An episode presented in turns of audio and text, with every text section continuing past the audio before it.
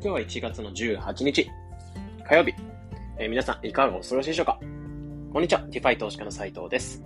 えーこのチャンネルでは、聞くだけでわかる仮想通貨ってのコンセプトに、普段ニュースだったりとか考え方っていうのを発信してます。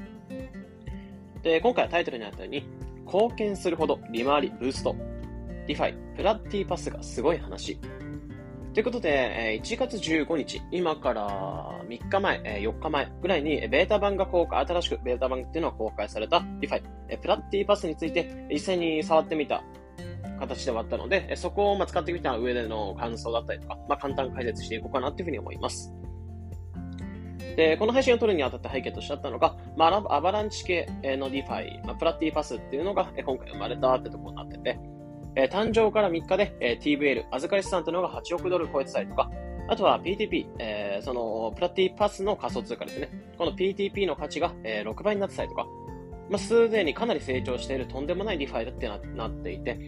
まあ、実際ここの部分を触ってみたレビュー記事っていうのは、えーこちら配信の台本で載せておきますので、そちらの台本の方に、えー参考記事で載せておきますので、えーそちらからご覧いただけると実際に Platypus を始め方とか特徴っていうのは詳しくわかると思うので、まあ、気になる方はそちらをご覧いただければ、えー OK です。で、今回そのプラティパスを実際に使ってみて、まあ、簡単解説していこうかってところで、まあ、なぜそんなに注目されているのかっていうかいった方向けになるべくわかりやすく簡単に解説していこうかなっていうふうに思います。で、この配信を聞くにあたってのメリットとしては、まあ、DeFi の単純にプラッティパスについて分かったりとか、あとは、このプラッティパスが誕生した、えー DeFi の最近のトレンドとか、えー誕生秘話、えー誕生の背景なんかも知ることができるかなっていうふうに思います。参考にしてみてください。で、まず、 Platypus って何かっていうと、ざっくり言うと、えーまあ、ポイントとしては3つになって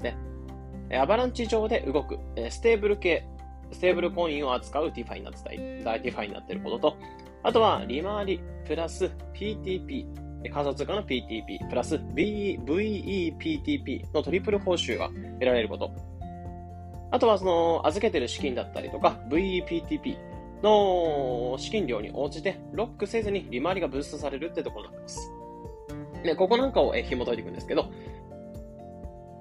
まず、アバランチ。えーアバランチっていうのは、まあ、非常に分散的とか早いとか安いって言われてるブロックチェーン。まあ、かなり注目されてるブロックチェーンなんですけど、まあ、そこの上で、えー動いてるのが、動いてる DeFi プロジェクトになってます。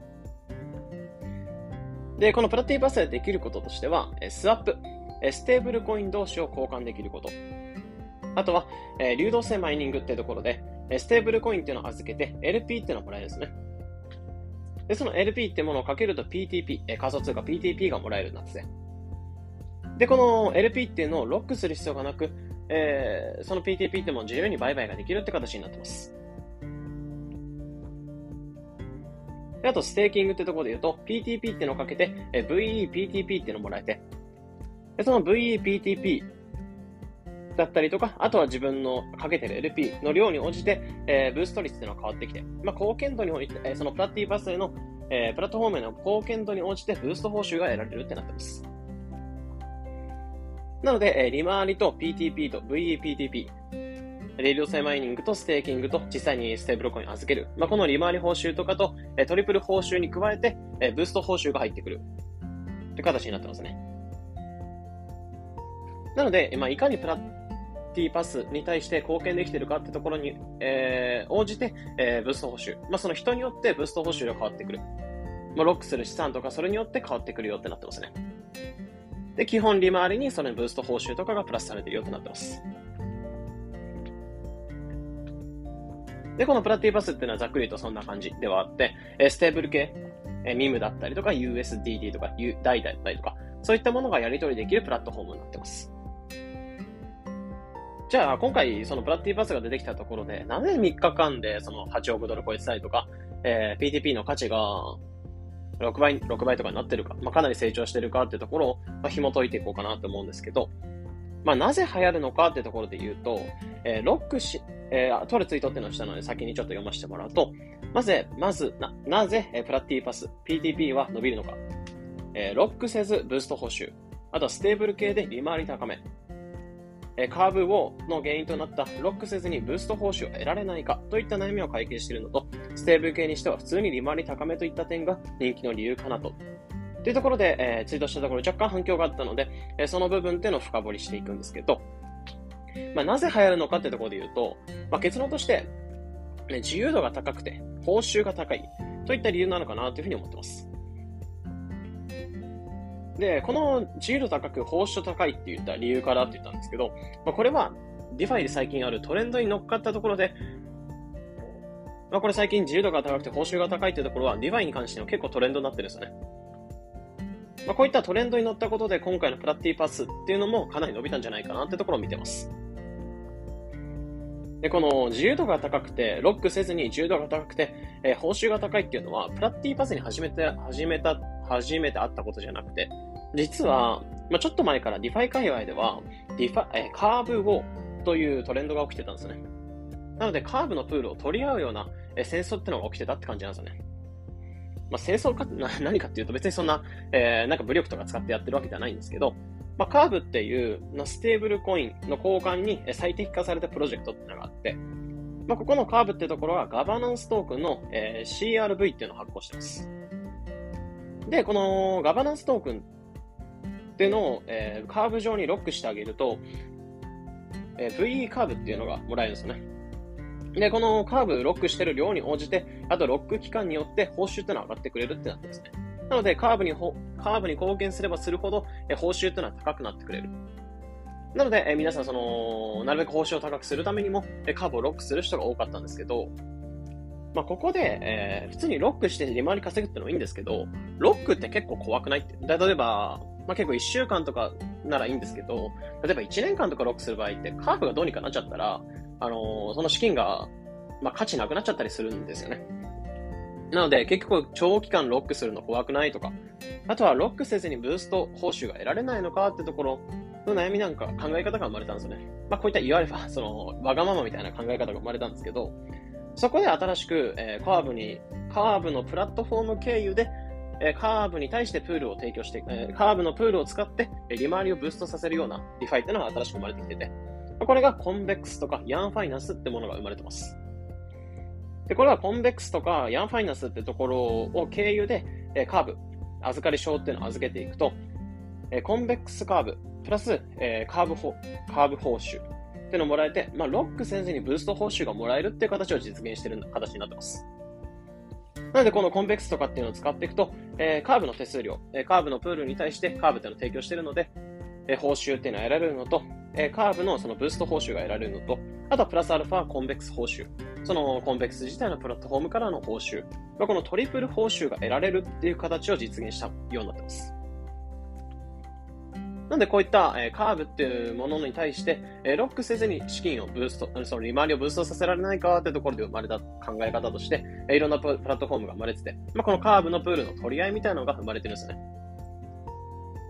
なんでこの自由度が高くて、えー、報酬がブーストされるっていうカーブウォーっていうトレンドなんかを、まあ、今回プラッティパスっていうのは利用して生まれたってなってます。なので、ただただこのプラッティパスが生まれるよりかは、こういったトレンドを読んだ上で、えー、プラッティパスが生まれたんじゃないか。なので、トレンドではあるので、えー、かなり乗っかって、それに乗じて、えー、まあ、いいプラットフォームであるんですけど、伸びてきたって形になってます。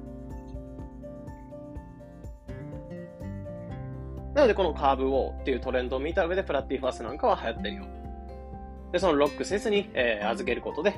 PTP だったりとか、まあ、資金、利回りがブーストされるよってなってます。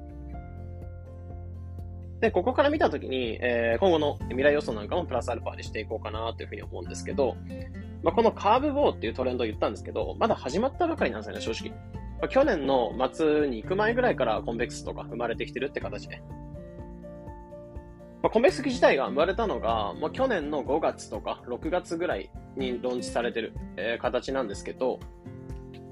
まあ、流行ってきたのは去年末ぐらいではあるんですよね。で、ロックしない利回りブーストっていう形は、これから、まあ、どんどん生まれてくるんじゃないかなと思ってて。まあ、こういったプラットフォームはたたくさん出てくるので、えもちろんそのトレンドっていうのを掴んで、えー、まあ、例えば今回 PTP があったように、えー、資金を、まあ、その PTP とか単純に買っておけば、えー、単純にそのプラットフォーム自体の成長に乗じてできるみたいな。まあ、適切にそのトレンドを掴んで投資していけばお金が増やすくなるんじゃないかなってところ思ってますね。なのでそこのトレンドはしっかり理解しておくべきって形なんですけど、まあ、同時に、えー、スキャム系、まあ、詐欺系のプロジェクトなんかも増えるんじゃないかなと思って、まあ、ロックしないよと言いつつロックしてたりとか、まあ、結構その、資金を預けるだけ預けて、まあ、集めるだけ集めて、えー、 rug pull、まあ、その資金の持ち逃げみたいなものがされちゃったりとかっていう危険性もあるんですね。なのでそこに対してはもちろん余裕資金で挑むことは最大前提ですし、えー、怖ければ無理に触らないっていうのも一つありじゃないかなって思ってます。なので、えー、そういった無理に新しく出てきてるトレンドだから触っておくべきかなって感じじゃなく、えー、無理に触るんじゃなくメダなメジャーな DeFi にお金を入れておくだけでも普通に利回りは高いので、えー、そういった行動も個人個人がありじゃないかなって思ってます。